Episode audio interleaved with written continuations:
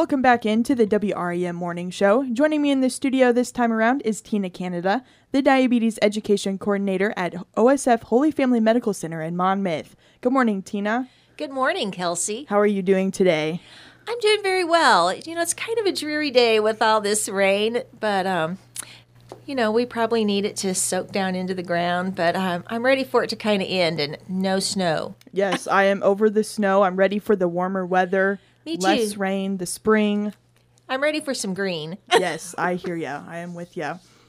Well, Tina, you said you have a the diabetes support group coming up. You want to tell us all about it? Yes, our diabetes support group meets every month at O S F Holy Family Wellness Classroom. It's on the north side of the hospital.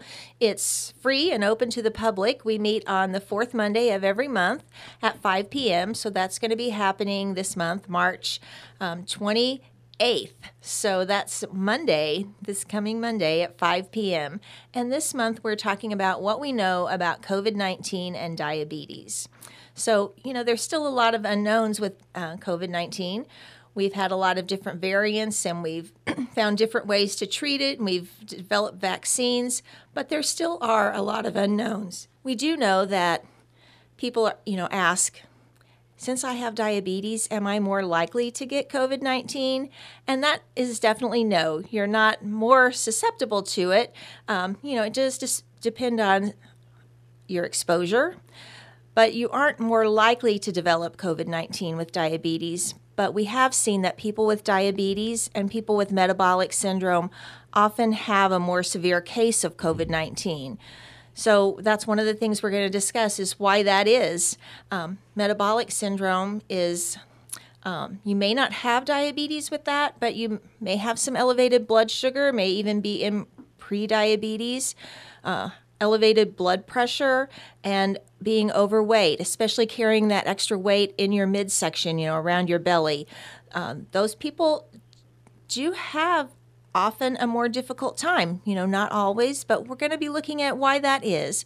We're also going to be looking at do people uh, who have had COVID nineteen, a very serious case, do they develop diabetes? We have seen some of that, but we're going to talk a little bit about that and some of the things that, you know, you see out on the internet and what we've can find that is definitely supported by evidence, what things are still really unknown, and what things are definitely totally false.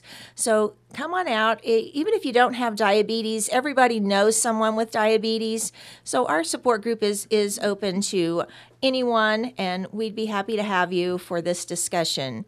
As always, after the support group, we do have time for question and answers. So, you know, sometimes if you have diabetes and you're struggling with something, come and learn from the other members of the group because that's where you get a lot of information um, from people who have been living that experience. So people living with diabetes can share with other people living with diabetes and, and maybe come up with some strategies that can help um, manage your diabetes. That's so true. And that's going to be such a great topic. Like you said, there are still a lot of unknowns, but we have learned a lot over these last few years going through COVID. That is true. And, um, you know, hopefully we come out of this stronger uh, with more knowledge. And, uh, you know, we want to flourish after this pandemic. And it's been a real struggle for a lot of people because we've been much more isolated than normal. And there's been a lot of fear and uncertainty. So we definitely want to come out of that stronger and and. Um, not not be afraid. So hopefully just being able to talk about it and, and some of the ways that this has affected people with diabetes in particular uh, can be a very positive experience. Right, and just be with other people and get out of the house and see others. Yes, everybody's been looking forward to that, and uh, we're seeing that a little bit more with the mask lifting. Of, of course, that doesn't apply to healthcare. We're definitely still wearing our masks uh, at Holy Family and at, at all healthcare facilities across the state. So, um, you know, you, you should feel safe to come to the hospital. Uh, I know sometimes people say, oh, there are sick people there. But really, we do a lot of great, uh, we have a lot of great housekeepers that are constantly cleaning and, uh, you know, don't be afraid to come out and uh, join us for for our diabetes support group Monday, March twenty-eighth at five p.m. in the Wellness Classroom. All right. Was there anything else, Tina, that you wanted to share with us this morning? Uh, no, but I guess I could share some upcoming topics for our diabetes support group in April. That'll be the fourth Monday in April. Doctor Jeremiah Bushmaker is going to be with us. We had advertised that for February, and we did talk a little bit about foot care, but Doctor Bushmaker was ill that day, so he wasn't able to join us. So he is going to come and, and do uh, expand on that a little bit more. Very good. And then in May, we're going to be talking about stress less. Stress and uh, worry and things like that can increase your blood sugar. So we want to talk about how can we reduce the stress in our lives and, and talk about some practical uh, tips on reducing stress and practice some stress-reducing activities while we're in the group. So I think that'll be really fun. That can be good for anybody, not just those with diabetes. That's right. Everybody has stress, and you know it affects people in a lot of different ways, it but does. It can definitely affect you in a physical sense as well and, and cause some uh, illnesses or just disruption in the way your body's working. So um makes you not sleep as well. And if you don't get enough sleep, you know you don't feel well. That's right. So, yes. And if you would like to contact me at the hospital, my number is three oh nine, seven three four, one four two four. If you would like more information about our diabetes support group or would uh, like to maybe make an appointment to see me and, and talk about managing your diabetes, or if you have prediabetes and have concerns about how to manage that to be able to prevent or delay type two diabetes.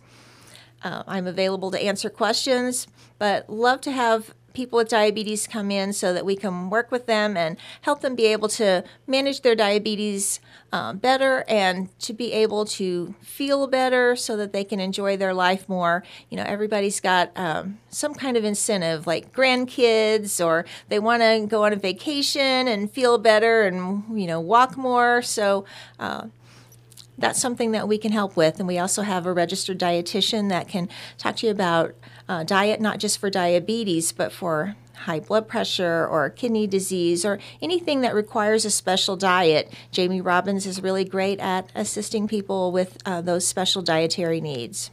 Very good. You always have something great going on out there. I It's a great place to work, and there is always something going on. Uh, recently, we joined with MOVE, Monmouth One Voice for everyone uh, to uh, discuss about access to health care and, you know, how to choose a primary provider, when to go to the emergency room. And those things are going to be, they were recorded and they're going to be available through a YouTube channel. Uh, so that's something to look forward to, is having that for, especially for people who don't speak English, um, because it's, it was recorded and translated into several different languages. Oh, very good. Yes. That'll be great for the community. Yes, it will. Well, Tina, thank you for joining us here this morning. That was Tina Canada, the Diabetes Education Coordinator from O S F Holy Family Medical Center. We'll be back here on The Morning Show.